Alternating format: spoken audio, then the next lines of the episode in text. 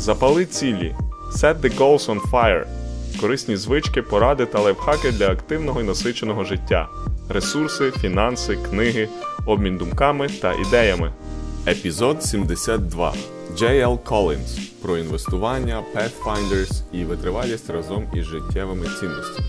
Друзі, цей епізод також доступний англійською в оригіналі. Виберіть зручний для вас варіант у подкаст-плеєрі та насолоджуйтесь нашою розмовою. Дякую. Регулярні інвестиції і інвестиції в недорогі індексні фонди довгостроково є ключем до успіху. Гроші як кисень. Вони стають неважливими тільки тоді, якщо в тебе вже їх є достатньо. Можна взяти руку на стіл і скинути з нього всі ці екзотичні наїдки. Хороші новини в тому, що вам нічого з цього не потрібно.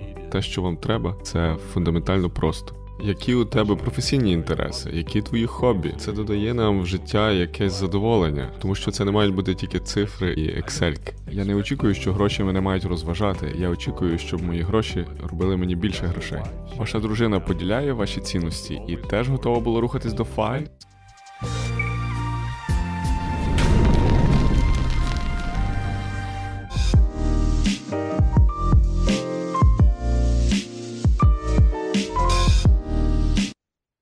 Привіт, спільнота «Запали цілі». Це інтерв'ю незвичайне, а гість – топовий інвестор і автор бестселерів світового масштабу, які розкривають важливість пасивного інвестування, дисципліни і вміння поступово будувати свою версію фінансової свободи. джей ел Collins вже довший час фінансово незалежний, його вважають хрещеним батьком руху еф ай, і він входить в більшість підбірок кращих джерел для шукачів фінансової свободи, якщо дивимося на топ-блоги та топ-книги з усього світу. Якщо у вас є змога, підіть на англомовну версію нашої розмови на каналі і подивіться її в оригіналі. Або хоча б залиште там також вподобайку і коментар підтримки «Запали цілі» і на глобальній арені.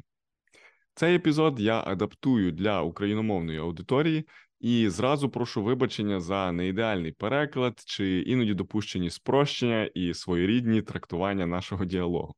Перекладав на люту, так як вважав за доцільне, щоб зберегти суть, думок та ідей в першу чергу.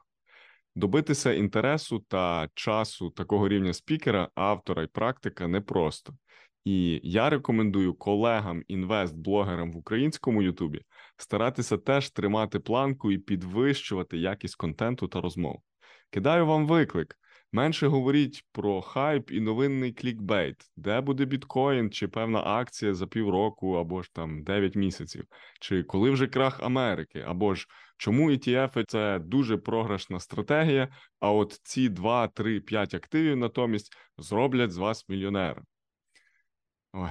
Робіть натомість сильний контент, ґрунтовний, такий, що дає цінність не лише цього тижня, а буде цінним і через рік чи п'ять. Доводьте, що ви варті уваги на світовій арені, і популяризуйте Україну якісно та підсвічуйте також наші виклики у всьому світі, а не просто продавайте черговий апарт-готель чи якийсь там сумний схематоз. джей ел запрошують до себе Google, Morningstar, також ChooseFI і навіть спільнота Bogleheads. І я теж радий, що можу сьогодні для українців показати цю цінну розмову з джей ел. Тому запрошую до перегляду і буду вдячний за підтримку, коментарі та ваші поширення. Поїхали! Привіт, леді і джентльмени! Запрошуємо на шоу «Запали цілі», де разом з гостями ми стараємось надати вам знання, практику та інсайти стосовно інвестицій, побудови змістовного життя і запалювання цілей, для того, щоб ви їх могли краще бачити і, сподіваюся, досягнути їх вчасно на шляху до фінансової незалежності.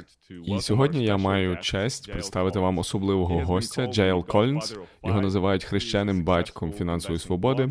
Він успішний блогер в сфері інвестицій, а також є бестселер, автором кількох книг, включно з книгою «Простий шлях до багатства».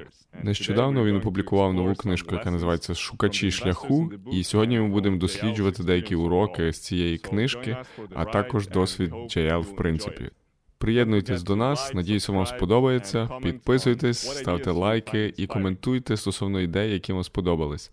джей ел, привіт, дякую за те, що долучились. Яка погода там, де ви зараз знаходитесь? Романе, це честь бути тут. Дякую за запрошення. Очікую з нетерпінням нашої розмови. Ми знаходимося зараз в Вісконсині, в Америці. Це доволі північний штат, тому скоро буде зима. Зима приходить. тридцять першого числа, коли вийшла книжка Pathfinders, у нас впав сніг. Це перший сніг тут. Зараз трошки тепліше, але доволі холодно. А як щодо тебе? Так, дякую. Зараз я знаходжусь у Львові, це одне з найбільших міст на Західній Україні. І, наскільки ви знаєте, Україна проходить зараз через війну, але ми тримаємось разом. І дякую за те, що ви підтримали Україну в ці непрості часи. І також велике дякую від всіх українських інвесторів за те, що поділились моєю історією в своїй книзі Pathfinders, бо вона якраз про виклики і міцність людей в Україні, які працюють, продовжують заощаджувати, донатять на перемогу і інвестують, коли є змога. Тому ми стараємось дотримуватись курсу, саме так, як говорить одна з частин вашої книги. Знаєте, Романе, коли ми складали цю книжку докупи, і ми оглядали різні історії, які прийшли до нас, і я побачив вашу, я був доволі здивований і більш ніж вражений. Знаєте, дуже часто, особливо в США, я чую людей, я би не зміг це взагалі зробити, це надто складно, треба їздити на цій крутій автівці і жити в такому великому будинку і так далі. І ось ви, і зрозуміло, що у вас теж є багато послідовників, які стараються робити це все, йти до фінансової свободи, навіть коли на вашу країну напали. І я дуже вражений, що попри війну ви можете продовжувати йти по простому шляху до фінансової свободи і продовжуйте це робити навіть в непрості часи. І так само, як ми говорили до того, як вийшли на цю розмову, я дуже вражений тим, як українці чинять опір вторгненню. І не маю що більше сказати. Так, спасибі. Дякуємо за хороші слова і за підтримку. Весь народ України бореться в свій власний спосіб для того, щоб втримати свободу, і фінансова свобода – це лише частинка тої свободи, яку ми хочемо утримати з Україною як незалежною країною. Тож, якщо ми поговоримо широко про книгу, для всіх, хто слухає чи дивиться нас, нова книга називається «Слідопити» або «Шукачі шляху. Надзвичайні історії людей, що схожі на вас у пошуках фінансової незалежності і як до них приєднатися». Отож, ця нова книга тільки вийшла, і вона досліджує історії людей, які мають певні цілі і стараються досягти фінансової свободи по всьому світу.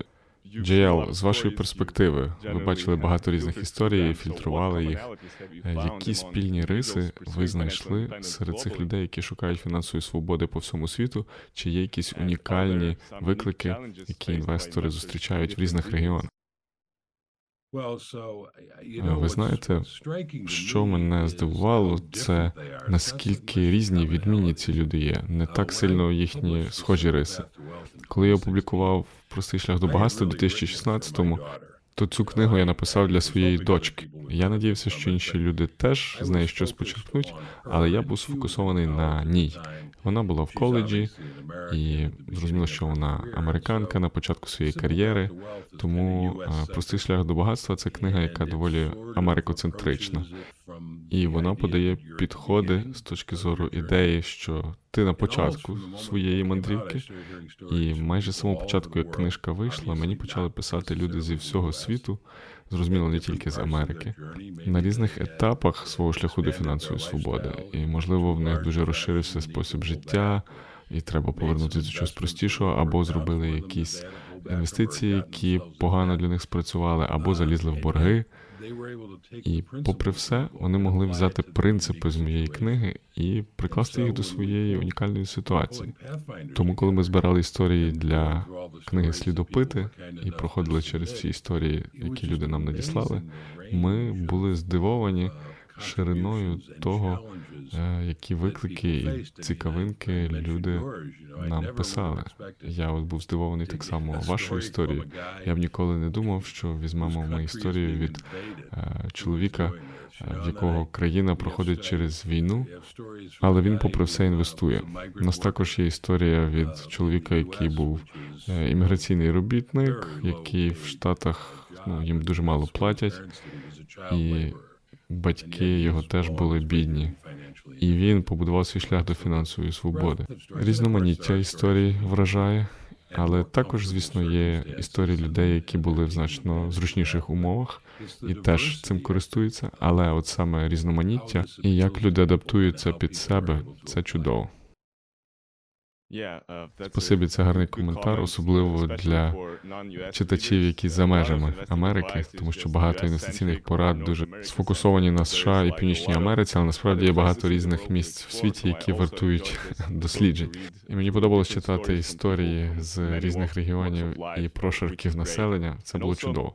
І також, якщо ми подивимось на загальні принципи, які є в попередній книзі, в цій книзі, часто в книгах і в блозі ви підсвічуєте важливість простоти в інвестиціях, тобто недорогі індексні фонди, довгий інвестиційний горизонт. І з вашого досвіду, як краще балансувати простоту з складністю фінансових ринків? Як пробиватись через шум? Ви знаєте, аналогія, яку я використовую, це уявіть, що ви за банкетним столом, як шведський стіл, великий-великий стіл, і цей стіл заповнений рідкісними делікатесами з усього світу. Їх дуже важко було приготувати, дуже складні інгредієнти в них і таке інше. І в одному невеличкому куточку є основна базова їжа, яку треба їсти, щоб бути здоровими. Фрукти, овочі, м'ясо. І ви можете поставити руку на цей стіл, скинути це все екзотичне на землю, тому що вам цього насправді не потрібно. Можливо, час від часу можна їх покуштувати, але цього вам не треба, щоб бути здоровими і такими сильними. І це дуже хороша аналогія з інвестиційними продуктами. Ви праві, Уолл-стріт і інвестиційне ком'юніті завжди стараються створити щось нове і дуже складне, і складні продукти. І причина, чому вони це роблять, не для того, щоб зробити своїх клієнтів багатими, а чим більш вони зроблять це складним, тим менш впевненим вони зроблять людей в тому, що вони можуть самі приймати свої рішення. І тому вони зможуть більше чарджити комісій і заробляти на цьому. І насправді те, що вам треба для того, щоб будувати багатство, це широкі диверсифіковані індексні фонди. І це є суть простоти. І люди кажуть, ой, ці інвестиції – це таке складне. Це погані новини. Вони праві, тому що інвестиційний світ дуже складний. Але хороші новини – це те, що не треба вам цих всіх складних речей. Те, що вам треба, є фундаментально простим. Так, погоджуюсь. І доповнення до цього, я помітив, що цього разу в книзі люди діляться більш диверсифікованими портфелями, додаючи бонди, нерухомість чи міжнародні фонди в свої інвестиції. І це не тільки американський широкий ринок. І мені здається, що це окей, тому що в людей є різна толерантність до ризику, часові горизонти, хобі, комусь подобається нерухомість тощо. Але також те, що я бачу, це пошуки надмірної оптимізації в екселях і таблицях, але провал у реальному інвестуванні, в тому, щоб робити це системно. Яка ваша думка щодо цих трендів? Загалом, по-перше, постараюсь відповісти на останню частину вашого запитання. Регулярні інвестиції і інвестиції в ці недорогі індексні фонди, плюс залишатися в ринку на довгий термін, це є ключі до успіху. Я згадував раніше, що я написав книгу для своєї дочки, і вона не зацікавлена в цій всій фінансовій двіжусі. І в певному розрізі це її суперсила. Що я маю на увазі, все, що їй треба робити, це просто почитати «Простий шлях до багатства», можливо, почитати «Слідопити» і зрозуміти кілька ключових принципів, і потім зробити кілька дуже простих інвестицій, поставити їх на автоматичні поповнення і забути. Вона не є зацікавлена в інвестиціях, вона не буде панікувати, коли ринок впаде, вона не буде думати, там, чи туди, чи сюди вкласти, чи перекласти. І в інвестиціях працює просте правило, що коли ти вже виставиш правильний план і знаєш, як йому слідувати, то чим менше ти робиш чогось, тим краще будуть результати. І чим більше ти дергаєшся туди-сюди, тим гірше будуть результати. І в мене є два типи читачів. Одні – це ті, для кого я написав цю книгу, такі як моя дочка, які знають, що це важливо, але не хочуть все життя про це думати, про інвестиції. Але також, оскільки це фінансова книжка, і я пишу про інвестиції, то є люди, які більш зацікавлені в інвестиціях. І вони часто кажуть, джей ел, це цікаво, але може я додам трошки тут того або трошки тут цього, оптимізую ваш підхід. І я не стараюся людей якось відмовити, але мені здається, що їм буде краще, що вони не будуть бавитися з моїм підходом і щось там додавати. Але, в принципі, якщо ти хочеш, то на невеличку частку капіталу і своїх активів, в принципі, будь ласка, якщо це тобі подобається, хто знає, може тобі і пощастить. Справді, це має сенс. Часто в своєму блозі я згадую про пісочницю або кусочок фанового портфоліо, де можна дати п'ять-десять відсотків. Якщо ви хочете спробувати побити ринок, то ліпше зробити це на невелику частку, яка не потопить ваш корабель до фінансової свободи. І так буде краще. Ну і, звісно, на мою думку, я не думаю, що треба бавитися з цим взагалі. Я не очікую, що мої гроші мене мають розважати.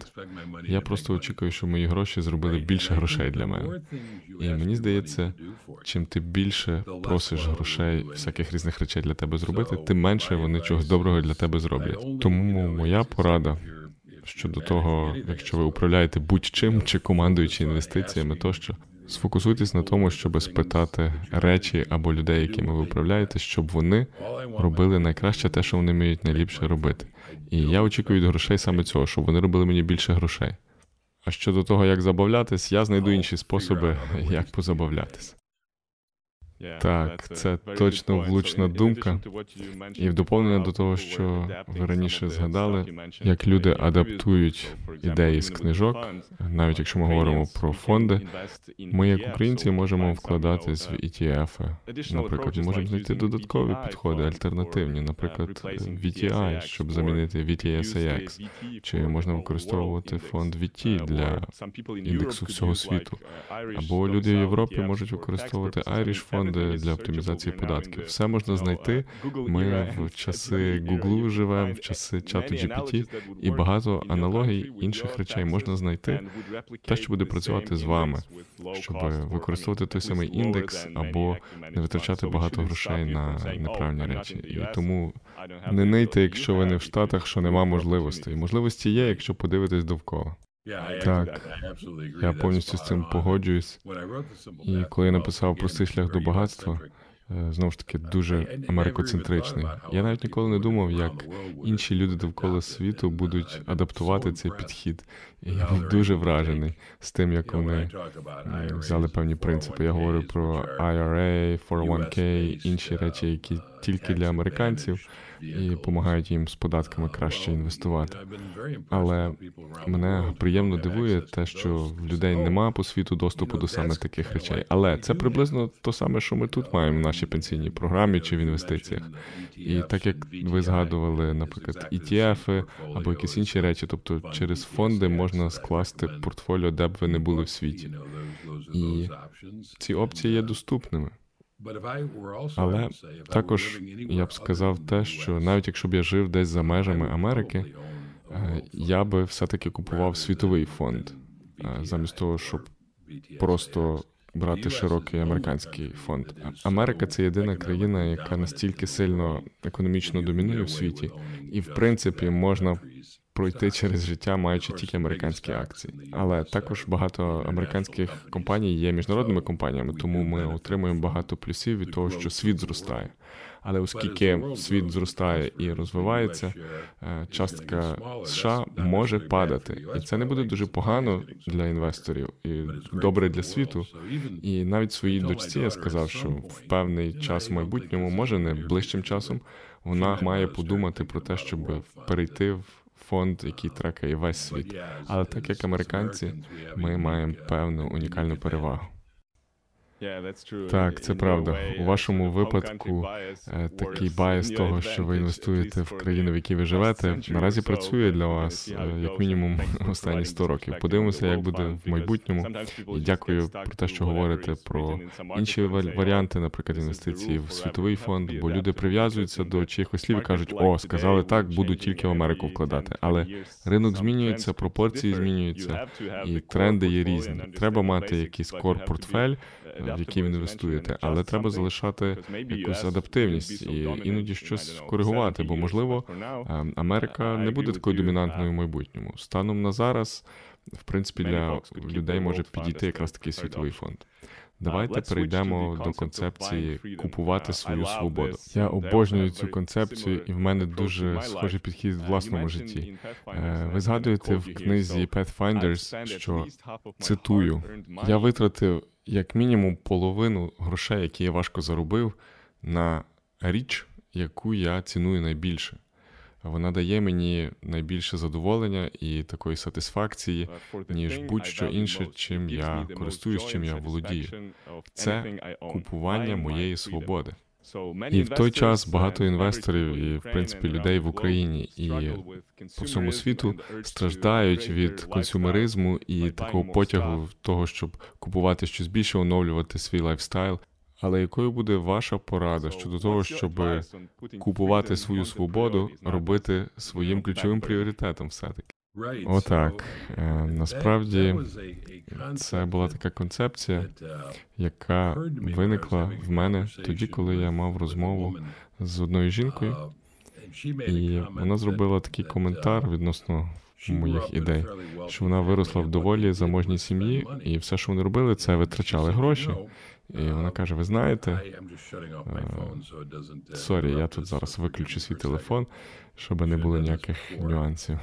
Я мав виключити його раніше. От виключив. І ця жінка каже, я виросла, витрачаючи гроші, і це те, що ми робили. І не витрачати грошей для мене виглядає як якесь вжимання, економія, в мене щось забрали. І от до мене прийшла реалізація, коли я послухав цю жінку. Коли ти інвестуєш гроші, ти витрачаєш гроші, і насправді ти щось купуєш. І в моєму світі це найважливіша річ, яку би я міг купити за свої гроші. Це, очевидно, моя свобода. От тому я так і кажу людям, думайте про це як про свободу. Коли ви витрачаєте гроші на будь-що, ви робите певний вибір. Ви купуєте, наприклад, автівку, я куплю таку автівку, яка, можливо, більш дорога, або цю дешевшу машину, але в мене будуть гроші на щось інше. І загалом це такий вибір, який ми робимо завжди щодня. І от якраз ідея, що ти можеш купувати свободу через витрати на свої інвестиції, може допомогти тобі правильніше до цього ставитись.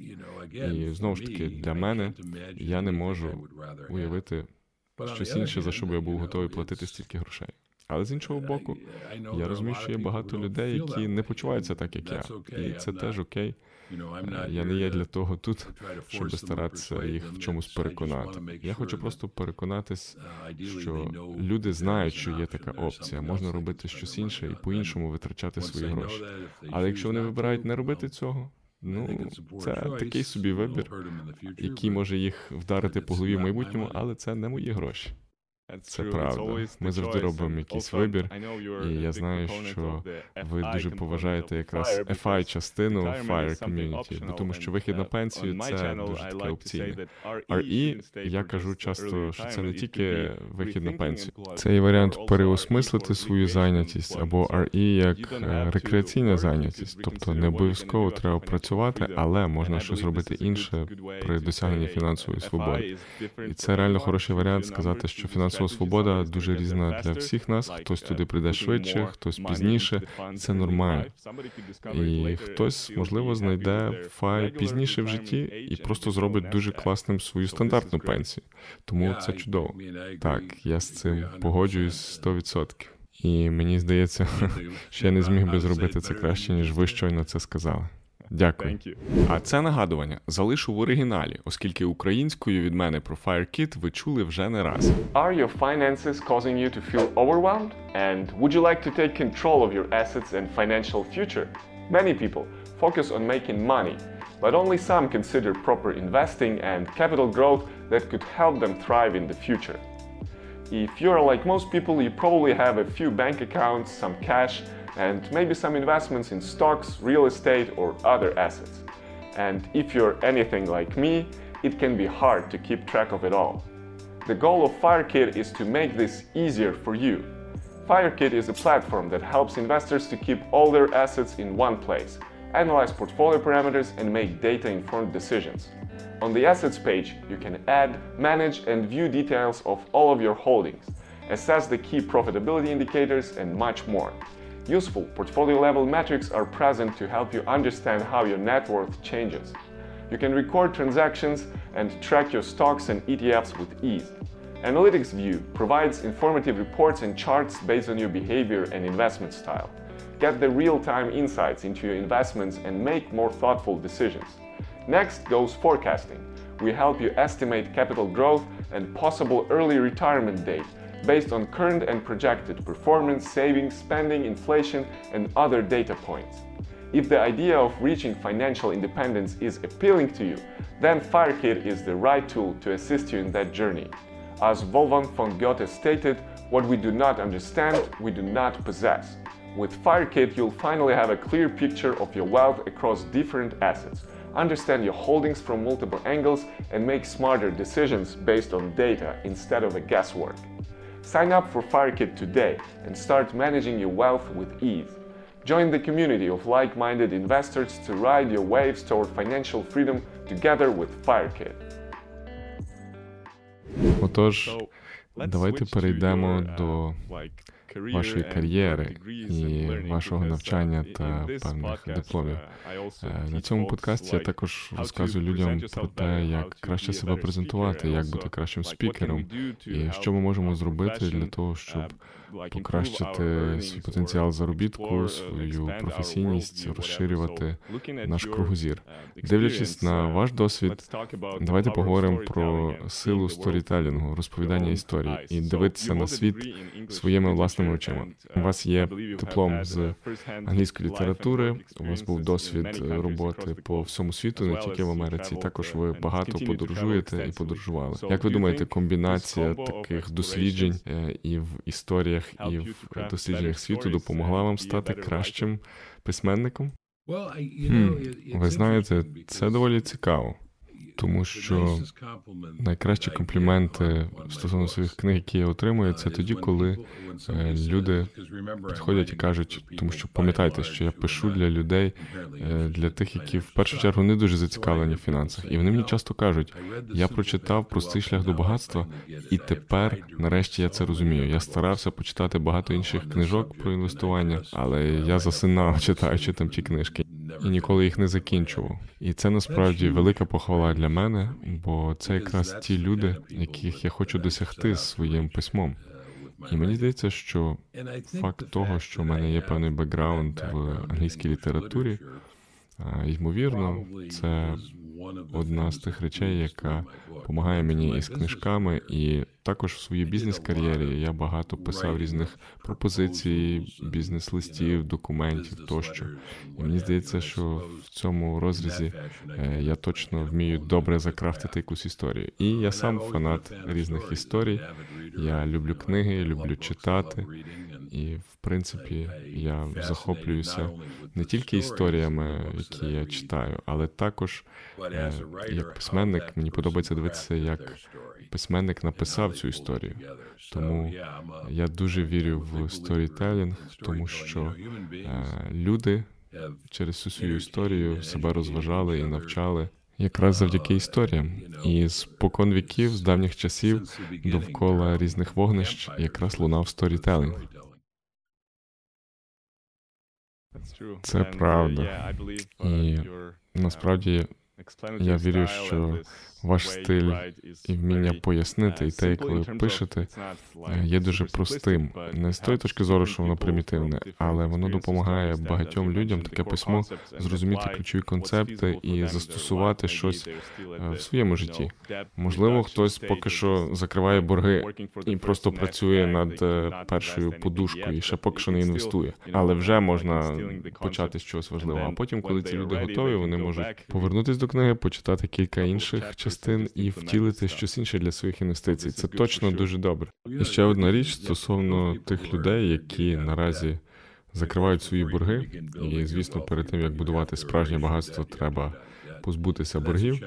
І це важка річ, непроста.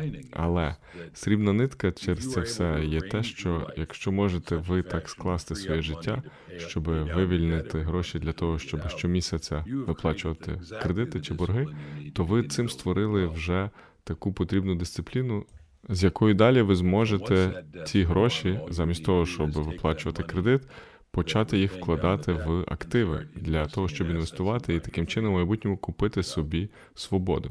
І це означає, що ми просто починаємо з різних точок. Хтось починає з нуля і рухається далі. Хтось може починати з мінусу, а хтось навпаки просто вже має багато активів і обдумує, як робити щось більш ефективніше. І зрозуміло, що хтось, можливо, поки що в боргах. Це просто означає, що їм треба посидіти, подумати і працювати над тим, що звідтам вийти. Але виплачуючи свій борг чи вибудовуючи свої активи, капітал, кожен раз ви стаєте трошечки сильнішим. Це так. І потім можна рухатись до концепції еф ю money, таких грошей, як доброго майлстоуну, а потім вже можна йти за іншими цілями. Перейдемо до вміння дотримуватись курсу. Один з таких ключових принципів в книжці і в тому, що ви пишете. Коли ми говоримо про важливість такої життєстійкості в інвестиціях, це особливо боляче для українців, які живуть в війні, і також багато інших регіонів у світі, які проходять через непрості обставини. Також це, в принципі, застосовано до багатьох місць в світі, які не є такі дуже розцяцькані країни, в яких все чудово. Так от, якщо ми дивимося на ринки, вони теж такі нестабільні. Тож, на вашу думку, яким чином інвестори можуть залишатися сфокусованими на своїх довгострокових цілях під час таких часів економічної нестабільності і геополітичного хаосу? Який був у вас досвід з такими злетами і падіннями на ринку, і що ви можете про це сказати? Ну, ви знаєте, це складне запитання для того, щоб на нього дати відповідь, тому що світ доволі різноманітний. І сто відсотків, що є місця на цій землі, яким точно не до інвестування.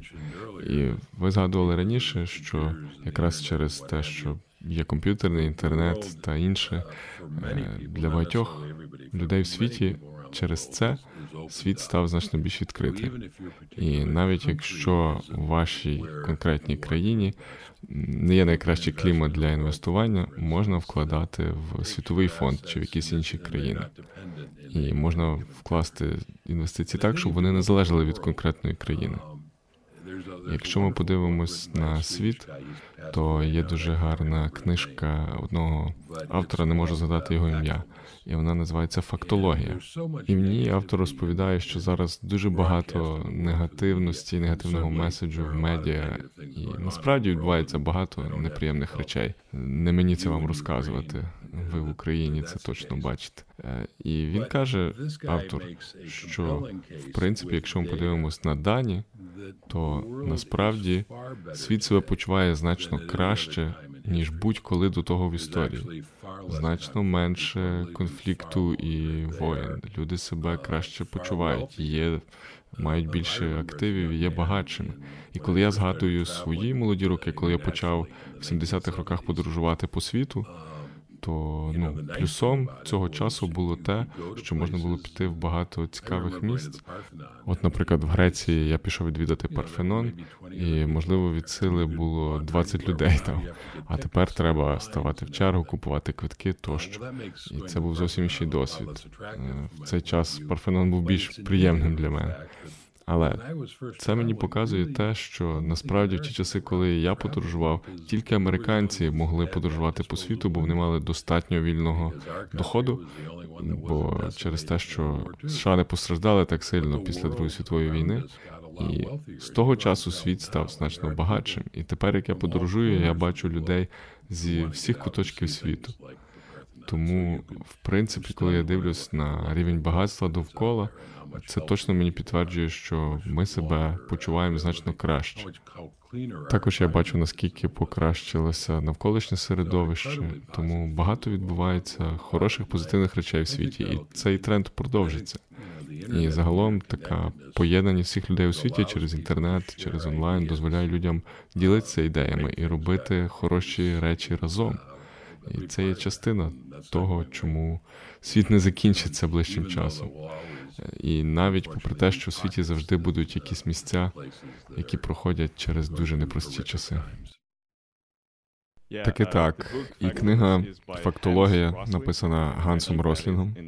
Ми про це згадаємо. Я також її читав кілька років тому і був здивований тим, як медіа змінює меседж в порівнянні з тим, скільки все насправді стає краще в світі. Тому що люди клікають більше на негативних тренди, ніж на щось позитивне, що стається довкола. Тобто продається негатив. Якщо вертаємось до ринків, то я знаю, що у вас є дуже така відповідальність. Дома медитація на ті часи, коли ринок падає. І іноді, коли мене затягують в новини, в якийсь негатив, під час того, коли я докуповую свої фонди на стабільній основі, то іноді я кажу, о, все падає, все погано, але треба триматись і докуповувати. Ця медитація хороша. А що ви порадите людям тоді робити, коли все складно і ринки падають? Отож, по-перше, коли ми реально попадемо в ситуацію, коли все піде до нуля, то фондовий ринок буде остання річ, яким ви будете запарюватися. Бо це вже така подія, яка впливає на всю цивілізацію. І, звісно, дивлячись на це і на історію, ринки мають тенденцію все-таки відновлюватися, тому що люди є такі життєстійкі. І я пам'ятаю, коли почався ковід, і ринок в Штатах і в багатьох країнах по світу почав падати. І до мене були приходили люди і кажуть, ух, цього разу по-іншому це джей ел. Ми вірили тобі всі інші рази, що ринок відновиться, але тут пандемія, люди помирають, і ти знаєш, що ми від цього не відновимося. І я не очікував того, як швидко ми відновимося, і ринок відновиться дуже швидко. Але я пам'ятаю, що на Твіттері я сказав про те, що хм, у нас є новий симптом ковіду, і він називається ясновидіння, бо люди почали знати, яким буде майбутнє. Але насправді тільки дурні можуть сказати, що не знають, яким буде майбутнє. Ковід, звісно, трагічний, і багато смертей було. Але це просто одна з речей, один з тригерів, який зачіпає ринки. І завжди в історії будуть якісь тригери. І вони не будуть довго тривати. Це так, як урагани у Флориді, чи різні шторми в Новій Англії. Вони, звісно, небезпечні, вони страшні, але вони ніколи не тривають довго. І якщо ви не будете робити щось дивакувати, наприклад, панікувати і бігти всередину на стихію, то з вами буде все окей. І так само з падіннями ринків. Якщо не панікуйте, то все буде добре. І якщо ми підемо трошки на крок вперед, то для людей, які акумулюють капітал, будь-яке падіння ринку – це подарунок. І я це кажу, це тому що кожне таке падіння дає вам закупитись чимось, так як на розпродажі. І для тих людей, які тільки починають інвестувати, кожне таке падіння – чудова нагода докупити більше акцій на продажі. Тому падіння і кризи – це нормальна частина процесу, вони ніколи не тривають довго, і правильний спосіб думати про них – це як про можливість, бо це те, що вони і є.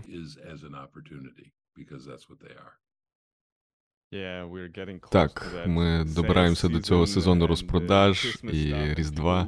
Люди дивляться на різні знижки, шукають їх, але не застосовують схожу логіку до акцій, фондів. Коли ти можеш купити п'ятсот найкращих компаній, де топ-сі і о працюють на тебе, роблять тебе багатим, платять тобі дивіденди, дозволяють, щоб компанії, які зростають, допомагали зростати твоєму капіталу. Чому люди бояться купувати більше хороших речей і акцій? акції, які будуть генерувати пасивний дохід в майбутньому. Так, і інша хороша річ в цьому не тільки в тому, що ти маєш е, хороші індексні фонди в своєму портфелі. Всі в цих компаніях працюють на те, щоб зробити вас багатими, бо ви маєте кусочок в цих компаніях акцій. Вам не треба думати, які з них будуть успішні, а які випадуть, тому що індекси самоочисні. Вони очищають себе, і неуспішні компанії забирають з індексу і натомість беруть туди успішніші компанії, які зростають. І ви будете мати плюси з цього всього. І коли ці компанії одні відходять, найбільше, що можна на них втратити, це сто відсотків. Але насправді, швидше за все, вони випадуть з індексу до того, як знецінитись в нуль. Але ті компанії, які виростають і ростуть, вони можуть вирости не просто на сто відсотків, а двісті, п'ятсот відсотків, десять тисяч відсотків. Це свого роду нечесна гра, де потенціал росту вверх значно вищий. І якщо не відбудеться чогось, що просто знищить західну цивілізацію, то дуже ймовірно, що динаміка розвитку і росту буде продовжуватись і надалі. Так, повністю вас тут підтримую. І також я люблю цей вираз, що фондовий ринок – це неначе зворотній бік казино. Чим довше ви залишаєтесь в ринку і граєте, тим вищі ваші шанси на успіх. І особливо в на стадії акумуляції, коли ви маєте достатній горизонт, хоча б п'ять-п'ятнадцять років, у вас все має бути добре, особливо, якщо буде правильна диверсифікація. І так, в казино це так не працює, в казино працює зворотньо. Чим довше ти в казино, тим більше шансів вийти з нього з пустими кишенями. Це правда, сто відсотків. Тому чому, якщо є шанс мати ймовірність на вашій стороні і мати змогу заробити більше, давайте не йти так часто в казино, а йти на ринок. А давайте перейдемо до секції про сім'ю у вашій книзі. Сім'я і сімейні відносини – це є ключова цінність в ком'юніті еф ай, і також для мене це є правдою. На жаль, мій батько помер два роки тому, ще до повномасштабного вторгнення Росії в Україну. І це було ще одне нагадування для мене, що життя коротке, і ми не обираємо, скільки часу ми проведемо з найважливішими людьми в нашому житті. І в той же час це приносить мені до голови питання про те, як ділитися знаннями і які практики застосовувати для того, щоб будувати капітал на багато генерацій вперед і жити таке життя, насичене змістом. Дивлячись на ваш досвід з дочкою, читачами блогу і книжок, як ви думаєте, найкраще людям не просто назбирувати гроші, але також передати достатньо фінансових знань і цінностей своїм наступним поколінням? По-перше, приніс співчуття щодо того, що ви так рано втратили батька. Я також втратив батька, коли ще був доволі молодим чоловіком. І мені завжди було шкода того часу, який ми не змогли провести разом. Але в будь-якому випадку, знаєте, всі ці причини, чому я почав вести блог і написав «Простий шлях до багатства», бо я думав, що це все таке важливе, настільки важливо, що я почав це зарано і засильно насаджувати це своїй дочці. І вона відвернулася від цього і не захотіла мене слухати в юному віці. І я тоді подумав, що я пробував, пробував, і дружина мені сказала, будь ласка, послухай, Джесіка насправді розуміє більше, ніж ти думаєш, але в неї буде своя мандрівка. І оскільки я втратив свого батька в доволі юному віці, мені видалося, що, в принципі, надіюсь, моя дочка зможе колись повернутися до цих уроків, але, може, мене вже не буде біля неї. Тому я почав писати ці листи для неї. Тому інформація могла б зберігатися, а потім вже ці листи перейшли в блог, блоги вийшли в книги, живі події, а потім вже до книги Pathfinders. І дочка моя жартує з цього всього шляху. Їй вже зараз тридцять один, вона добре тримається шляху і добре засвоїла те, що я її вчив. Але вона піджартовує зараз, каже, знаєш, тату, якби я тебе слухала, коли я була молода, не було б блогу, не було б книжок, подій, І Рома би тебе не інтерв'ював сьогодні, знаєте, тому мені видається, що, в принципі, найкраще, що ми можемо робити стосовно навчання наступних генерацій, не пушити так жорстко, не насаджувати, як це робив я, але моделюйте цю поведінку вдома і не витрачайте всього на якісь дрібнички і дурню. Купуйте краще активи, які зроблять вам більше грошей. І діти це помітять і будуть повторювати за вами. І згодом, якщо ви захочете передати своє багатство наступним поколінням, то є така гарна концепція від корінних жителів Північної Америки, і вони кажуть, треба думати про речі на сім поколінь вперед, і тому треба думати про все на сім поколінь вперед. І я старався робити так і до того, і це стосується не тільки грошей, але і як ми поводимося з людьми довкола, з навколишнім середовищем та іншими речами. Тому я не раз казав своїй дочці, що скільки би ти від мене не успадкувала грошей, це не є твої гроші. Можна ними, звісно, скористатись і забирати з них чотири відсотки чи щось схоже. І, надіюсь, так ти будеш робити.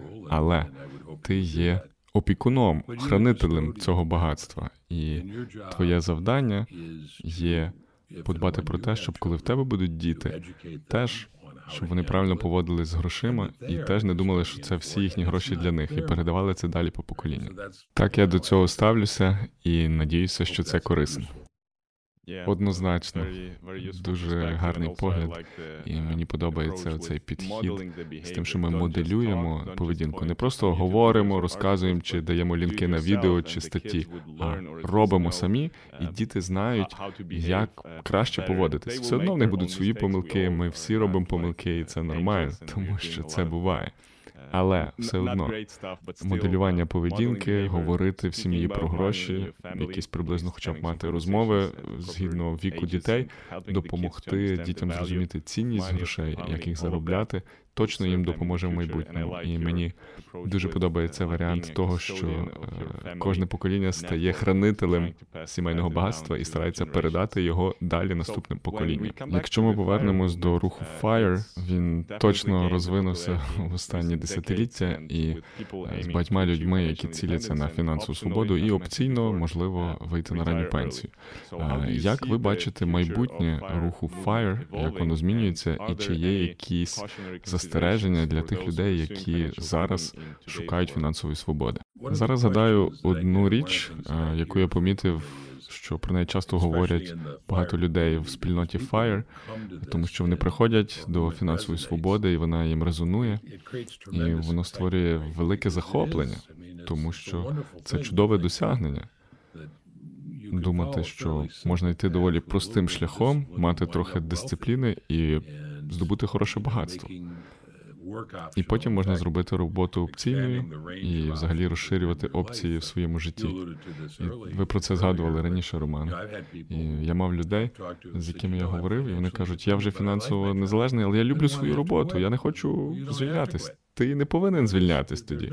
Нема такої вимоги, щоб звільнятися. Ти маєш тепер опцію, якщо хочеш звільнитися або робити щось інше.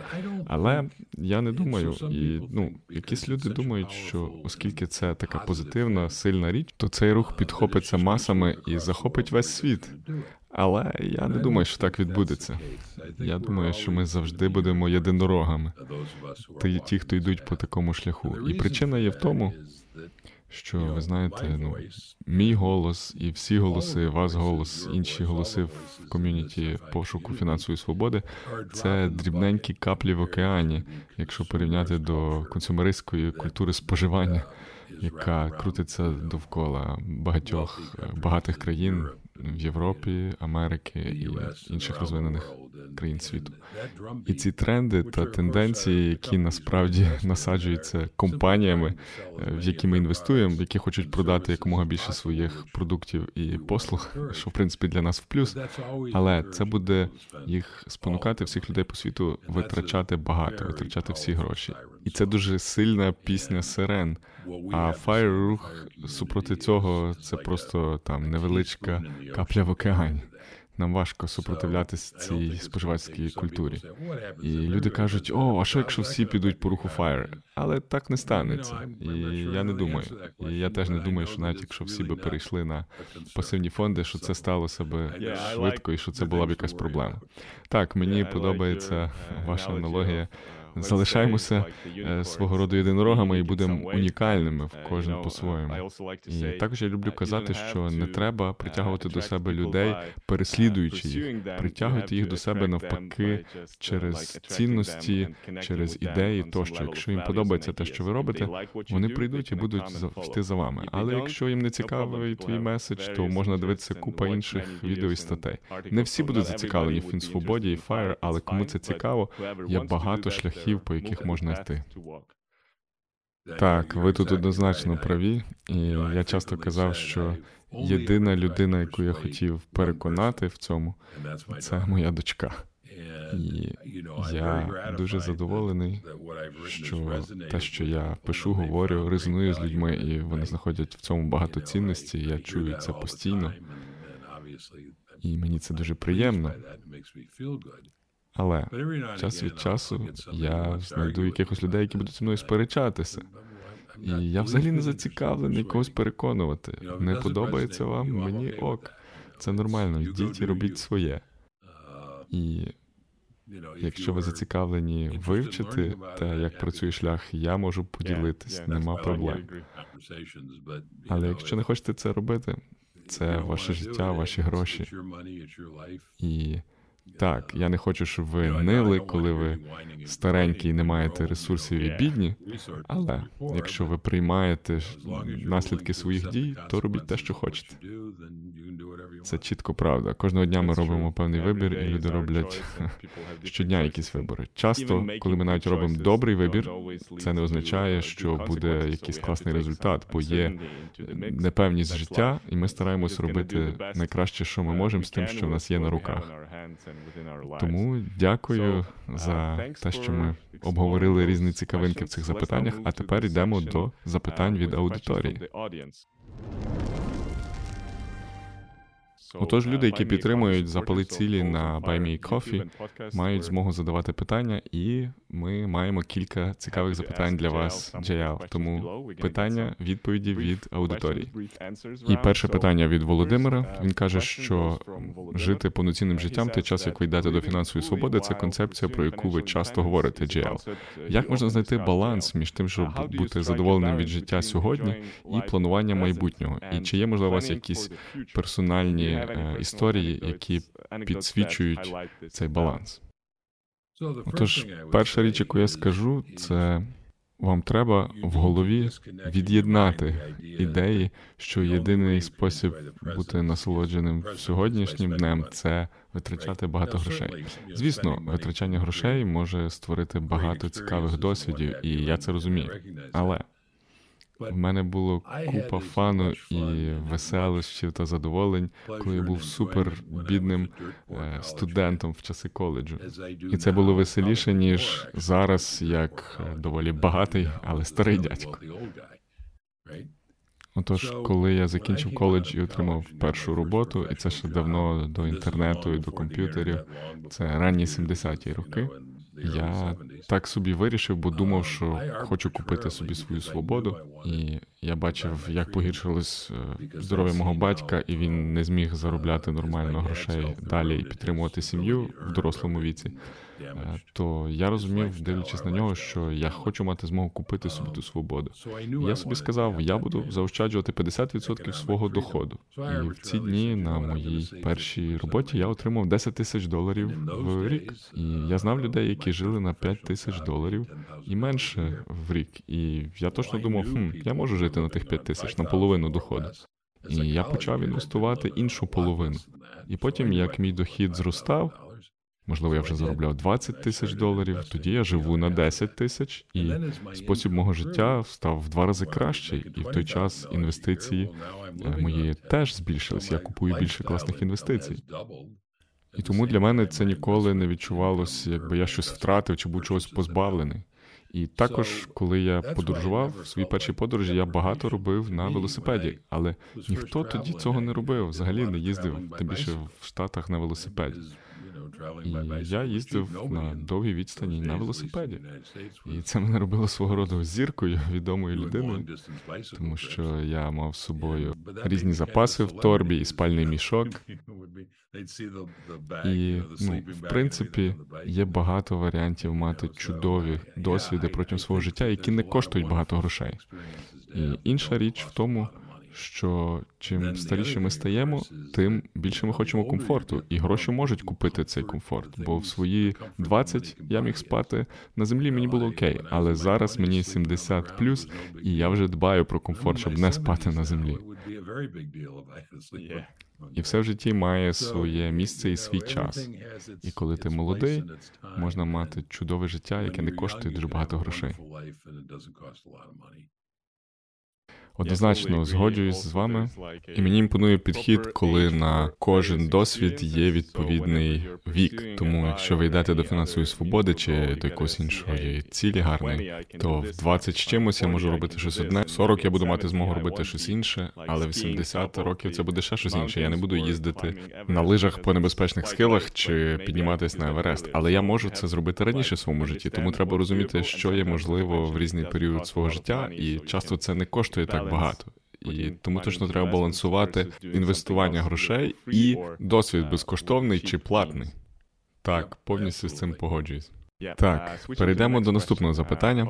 Павло Полупан запитує, скільки у вашому гардеробі є сорочок в клітинку? Ймовірно, він має на увазі багато ваших сорочок картатих, які ви використовуєте на інших інтерв'ю. Як ви бачите, зараз я не є в такій сорочці. Так, я насправді переодягнувся з моєї фланельної сорочки трошки раніше. І відповідь на це питання, в мене є три таких сорочки. Так, це добре.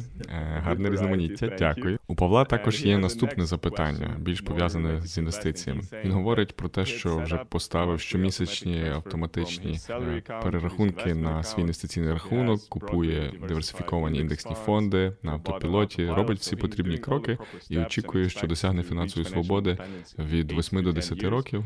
Зараз він в Європі, але він є українцем. І він каже, що в принципі все добре, капітал зростає, я все роблю правильно, але... Час від часу моя рука йде, щоб поклікати, подивитись на мій рахунок, оновити якісь речі в моїх таблицях тощо. І він нічого не робить, він не змінює свій план, але він іноді переживає і перевіряє всі цифри на своїх рахунках. Він запитує джей ел, чи ви з такою нетерплячістю стикались і що з нею можна зробити? Ну, по-перше, я теж постійно перевіряю свої цифри, але це мій бізнес, це моя справа. Я пишу про це постійно, і воно мене не хвилює. І, ви знаєте, моє відношення до того, коли я бачу, що ринок падає, замість того, щоб нервуватися і панікувати, я стаю жадібний. Я думаю, хм, як я можу цим скористатися і купити щось трохи більше. Для прикладу, якщо ми говоримо про ковід, який я згадував, як мінімум для Штатів, ринок впав на тридцять чимось, тридцять три відсотки доволі швидко. І я сиджу і дивлюся, ух, клас, це чудова можливість. І я був надто жадібний, бо чекав довше, що ще впаде, але ринок оп, піднявся і дуже швидко відновився. Тому я б сказав, що нема нічого поганого в тому, щоб перевіряти свої інвестиції час від часу. Але надіюсь, що воно вас не нервує. Але якщо ви нервуєтесь, коли все падає, і ви схильні до того, щоб панікувати, то тоді краще бути обережним з такими речами. І тому я кажу, що в моєї дочки є суперсила, бо вона не зацікавлена взагалі в цих речах. І вона навіть не помітить в тому, що ринок падає. Вона буде просто щомісяця докладати і користуватись цими падіннями для докупівлі. І в неї не буде такої схильності. Насправді я більше хвилююсь про таких людей, як людина, яка задала це запитання, які залучені в інвестиції і дивляться за ринком, за всім. І тому, якщо вони будуть бачити паніку і страх довкола, коли ринок падає, важко цьому буде не піддатися. Тому треба бути обережним. Останнє, що я скажу, що якщо ви знаєте, що ви схильні до паніки, то тоді, коли води спокійні, вирішіть зараз на березі, до того, як прийде шторм. Не старайтесь порулити це посередині шторму. До того, як приходить ураган, виріши, будь ласка, як ти до нього будеш готуватися. І прив'яжи себе до мачти, якщо потрібно. Так, як казав Джек Богл, творець індексних фондів і засновник Вангарду, він казав, що коли ринок падає, не роби будь-що, просто стій. Так, це правда. Дуже хороша відповідь. І я впевнений, що Павло візьме собі це до уваги для своєї стратегії. І так, він, в принципі, не змінює стратегії, він просто перевіряє цифри. І нема проблеми в тому, що ви перевіряєте свої цифри, і класно нам подобається дивитися, коли портфоліо росте. І нам приємно дивитися, коли портфель виріс, наприклад, за день більше, ніж те, що дехто заробляє в місяць, а з часом, можливо, портфель зростає на більше, ніж хтось заробляє на рік. І це поступовий процес, коли портфель зростає, це нормально. Основне – контролювати свої емоції, як сказав джей ел, і не відволікайтесь від основного шляху. Ще маю одну швидку історію про це. В дві тисячі сьомому-дві тисячі восьмому році, коли ми мали там доволі жорстке падіння ринків, Уоррен Баффет, він достатньо відомий, що всі його тут знають, ймовірно, найкращий інвестор всіх часів, його портфель, здається, просів на сорок мільярдів доларів. І я в той час ходив і казав, вау, я б хотів втратити сорок мільярдів доларів. Тому що це показує, скільки в чоловіка насправді є грошей. І чим багатшим ти стаєш, то коли стаються ці просадки, то на папері твої мінуси стають більшими. Але це добре, тому що це свого роду вимірник того, наскільки ти до того вже був успішний до того. І це також показник того, як далі буде рости твій нетворд, коли ринок розвернеться. Так, погоджуюсь з цією тезою. Дякую. Рухаємось далі з наступним запитанням від Романа. джей ел, порадь, будь ласка, три книжки про хороше інвестування, написані іншими авторами, і такі книжки, які вартують дослідження. Тому, можливо, три книги з вашого досвіду. Хм. Знаєте, мені не дуже подобаються питання такі, як це, тому що в мене є достатньо друзів, які написали хороші книги, і по-любому я когось забуду, коли згадую такі відповіді, і люди будуть злитись. Але насправді є багато класних, чудових книжок. Крісті Шен, яка пише в блозі Millennial Revolution, має гарну книжку «Звільняйся як мільйонер». Також є книжка, здається, з дев'ятсот двадцятих, дуже тоненька, проста книга «Найбагатший чоловік у Вавилоні». Раніше ми говорили з вами про силу історій, і якраз цей автор дає уроки про гроші з доволі такою простою історією. Єдине застереження щодо цієї книжки, що вона така проста, що можна пропустити, наскільки вона цінна і якісна. Джек Богл теж написав багато хороших книг про інвестування, і важче зробити це краще, ніж зробив він. Вибачайте всі ті, кого я тут не згадав, але ну, вже так є. Ти мене поставив на таку хитру позицію, Романе. Ну, насправді, друзі, якщо ви хочете дізнатись більше, підіть в блог джей ел, і в нього точно є багато згадок інших тем і авторів. І також я погоджуюсь, що тяжко підібрати завжди найкращі п'ять-три книг, бо я теж так роблю, читаю, ділюсь найкращими підбірками кожного року в своєму блозі, і читаю, слухаю багато. І я кажу людям, не читайте тільки про фінанси чи інвестиції. Це гарно, це добре, є якісь концепції, які ти повторюєш, і коли ти вивчиш основи, то решта вже дрібниці. Але дуже класно дивитися ширше, які в тебе професійні інтереси, хобі. Це дає смак і задоволення від життя, бо тому що це не має бути тільки цифри, екселі і оптимізація портфелю. Є заради чого жити ще і про що ще читати. І вся сіль в тому, щоб накопичувати багатство, це і заради того, щоб розширювати свої опції, робити ваше життя багатшим і мати більше всього в ньому. І я повністю з вами погоджуюсь, я теж читаю багато різної літератури, і загалом фінансові книги найменше мене цікавлять на даному етапі життя, але я вже десятки років їх читав і опрацьовував. Так, ви вже свій досвід здобули всі попередні роки. Так, останнє питання в цьому блоці є від Галини. Вона запитує, чи ваша дружина поділяє ваші цінності і чи завжди вона розділяла рух і концепцію до фінансової свободи. Тобто, чи важливо, щоб пари фінансово були сумісними? Тут скажу наступне. Мені здається, що дуже важливо мати таку сумісність. І багато досліджень показує, що гроші є причиною багатьох конфліктів в сім'ях. І так, я вважаю, що це дуже важливо. Я насправді написав пост у блозі і дав кілька порад для своєї дочки, і одна з таких порад була, будь ласка, ніколи не одружуйся на людині, яка фінансово безвідповідальна. Тому що як тільки вони своїми грошима розберуться, то займуться твоїми грошима. І люди кажуть, вау, джей ел, що ти робиш? Це ж про любов, а не про гроші. Але я їм кажу, що це дуже наївно так ставитись до грошей і до сім'ї, з моєї точки зору. І якщо відповідати на питання про мою дружину і про мене, так, ми дуже сумісні стосовно фінансів. І колись в минулому я казав, що це було велетенське везіння для нас, тому що ми ніколи не обговорювали фінанси, коли ми там зустрічались. І це було багато-багато років тому, коли не було концепції FIRE в цей час. І я казав, що ну, нам пощастило з дружиною. І так вийшло, що ми фінансово сумісні вже тоді, коли одружились. І я один раз розказав цю історію, а дружина була поруч. І вона каже, зупинись, про що ти говориш? На нашому першому побаченні ти мені казав, що я маю заощаджувати п'ятдесят відсотків свого доходу. І тому, та, моя пам'ять вже не така чітка, як її пам'ять, але це однозначно критично важливо, і ми з моєю дружиною на одній сторінці стосовно фінансів.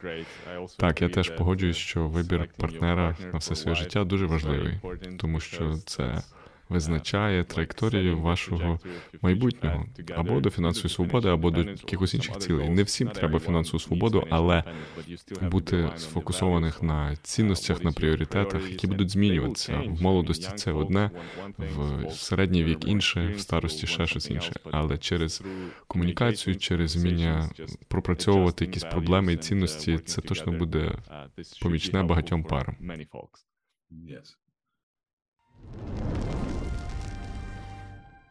А зараз ми переходимо до скорострільного вогню, швидкого вогню. Швидкі питання, швидкі відповіді наприкінці нашої розмови. Перше питання, що для вас означає «достатньо» і як інші люди можуть знайти їхнє власне відчуття цього? Ну, тут я скажу, що формула фінансової незалежності походить з дослідження Trinity, і воно стало як правило чотири відсотки, але я не люблю слово «правило», це більше як рекомендація чотири відсотки. І формула проста. Якщо у вас є певна кількість грошей, скажімо, один мільйон доларів, то ви можете витрачати чотири відсотки цього капіталу, поправляти це на інфляцію кожного року, і є дев'яносто шість відсотків вас витримати з таким портфелем довгостроково і витрачати біля сорок тисяч доларів щороку. І якщо це обернути назад, то треба подумати, ага, я хочу витрачати сорок тисяч доларів щороку, то скільки мені треба мати інвестованим? Тоді ми беремо сорок тисяч, множимо на двадцять п'ять і отримуємо ту саму суму. Один мільйон. Оце те, до чого треба прагнути для фінансової свободи. Це не просто кількість грошей, це комбінація того, скільки вам треба і скільки ви маєте. Дякую. Йдемо до наступного запитання. Як ви визначаєте успіх у вашому житті? Хм, оце важко відповісти на це. Я насправді не думаю про це саме в такому вимірі. Я, наприклад, просто йшов один крок за іншим в своєму житті і в своїй бізнес-кар'єрі. Я хотів зрозуміти, як далеко я дойду, і як подолаю корпоративну ієрархію, і загалом в мене вийшло окей. Я не став там якимсь суперзіркою, але я почав писати блог, і я не знав, куди це все далі піде. Але коли я написав «Простий шлях до багатства», як я вже сказав раніше, це було націлено на одну особу і надіявся, що іншим людям теж сподобається, але не знав, що це вийде міжнародний бестселер. Я насправді не думаю там про успіх саме так. Ти просто йдеш, працюєш добре і робиш найкраще, йдеш по своєму шляху і дивишся, куди воно тебе приведе. Так, іноді люди кажуть, що ціль гри – це не перемогти, а ціль – гарно грати гру. Треба визначити свою гру і грати її класно. Не змагатися, хто буде там переможець. То саме з життям. Це не тільки про якісь досягнення, а про те, чи ти насолоджуєшся шляхом протягом своєї мандрівки. Так, я теж дивлюсь назад, і тепер в своєму старшому віці було цікаве життя. Були речі, які могли бути кращі, але щось могло би бути значно гірше. І загалом я доволі задоволений з тим, що я зробив. Це вийшло хороше життя, і треба бути доволі обережним, бо іноді дивишся назад і думаєш, о, може я би пішов туди наліво, а не направо. Але ви робите тоді таке припущення, що там той шлях був би краще, але ми не можемо цього знати. Могло бути навпаки, те, куди ви не пішли, могло стати для вас катастрофою. Тому, ну так, я погоджуюсь, що це дуже все залежить. Наступне питання, якщо би ви могли обговорити хороше інвестування і життя, в принципі, з чотирма людьми з будь-якого часу, з будь-якого покоління і країни, хто були б ці чотири людини? Вау, а, ну, якщо ви знаєте, це буде доволі америкоцентрична відповідь, тому що я все-таки американець. По-перше, Бенджамін Франклін, тому що він був один з батьків-засновників Сполучених Штатів Америки. Він також був відомий тим, що був винахідником і добре керував своїми грошима. І він казав, що кожен цент, що заощаджений, це зароблений цент. Також Джек Богл, який заснував Вангард uh, і започаткував індексні фонди. Мені, до речі, вдалося поспілкуватись трошки з паном Боглом до того, як він помер. Uh, він дякував мені за «Простий шлях до багатства», за мою книгу. Ми переписувались кількома емейлами, і я б хотів сісти з ним і поспілкуватися. Також Уоррен Баффет і Чарлі Мангер, зрозуміло, титани індустрії.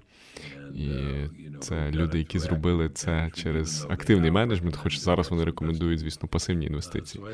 От це ті чотири людини, з якими я би хотів поговорити і зібрати їх разом. Хороша підбірка. Дякую, що поділилися цими чотирма людьми.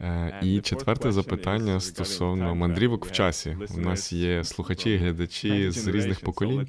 Тому, скажімо, якщо б ви могли дати коротку пораду собі у двадцять п'ять років про інвестиції і життя, що б ви собі сказали? Хм. Якщо думати про інвестиції в першу чергу, тому що я почав інвестувати якраз в двадцять п'ять років, купив свою першу акцію. І це також був рік, коли Джек Богл створив перший індексний фонд. Я не знав поки що тоді про індексні фонди, звісно. Але якщо би я знав про індексні фонди раніше, в сімдесят п'ятому році, і був достатньо мудрий, щоб в них вкладатись, дуже ймовірно, що мій шлях був би значно легше. І, ви знаєте, мої результати, ймовірно, були б кращі, хоч мої результати і так непогані. І я міг би досягнути фінансової свободи точно швидше. Це якщо говорити про фінансову частину питання. А інша частина питання теж стосується трохи фінансів, тому що, ймовірно, я би хотів усвідомлювати і розуміти силу компаундингу, складного відсотку. Я розумів, звісно, як воно математично працює, але одна річ розуміти його в голові, а інша – справді розуміти, наскільки сильно воно працює, особливо через десятиліття. І якби я це розумів, я би зрозумів, що я не маю за що переживати стосовно грошей, тому що я робив правильні речі. Тому це би була така порада, яку би я дав молодшим людям. Я, напевно, більше хвилювався, ніж треба би було. І якби я знав більше про компаундинг, ці всі переживання були непотрібні. Так, це дуже хороші поради. Дякую за те, що ви поділились ними зі мною і з нашою аудиторією. Одна остання цитата, яку я хочу поділитися з вами і з нашої аудиторії. Будь ласка, точно купіть, придбайте цю книгу і дізнайтеся про історії ста інвесторів і також порад від джей ел, тому що він дає рекомендації в кожній главі книги і від себе. Тож хочу поділитися ще однією цитатою з книги, яка мені дуже сподобалась. Гроші, як кисень, стають неважливими тільки тоді, якщо у вас вже їх є достатньо. Це просто чудово. Так, ця цитата йде від чоловіка, якого звати Джим Дау, і він має свій власний блог про інвестування. Я б хотів, щоб ця цитата була моя, але це не моя цитата, але вона мені дуже подобається. Я погоджуюсь з вами на сто відсотків, бо це чудове спостереження про кисень і гроші. Одне з моїх переконань – це те, що є люди, які кажуть, ой, гроші – це не важливо, є важливіші речі в житті, які переважають гроші. Але, напевно, у вас доволі привілейоване життя, коли ви можете таке говорити. Бо насправді говорити, що гроші не важливі, можуть тільки ті, хто має їх достатньо. Тому що, якщо у вас нема грошей, то ви будете переживати тим, як заплатити гроші за їжу, за оренду, за ще щось, і кожен день бути в страху. Я не можу уявити собі, що може бути гірше. Якщо у вас є достатньо повітря, кисню, то ви не думаєте про це. І це добре. Добре, що ми про це не думаємо і можемо дихати.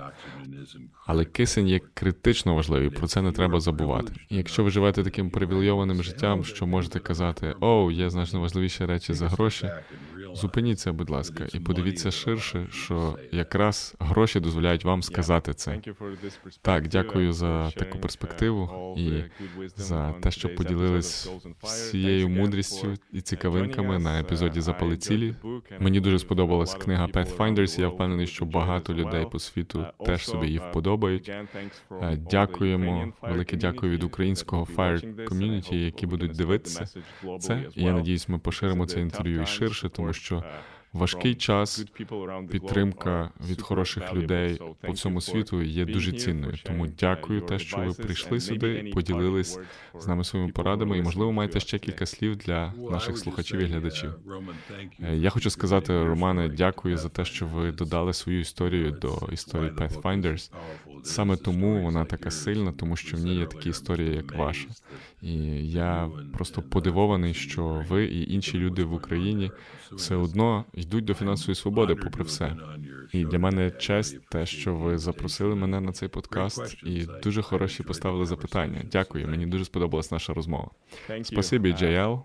Для всіх, хто дивиться і слухає нас, залиште, будь ласка, коментарі, що вам сподобалось в цьому епізоді. Можливо, є додаткові якісь запитання чи уточнення.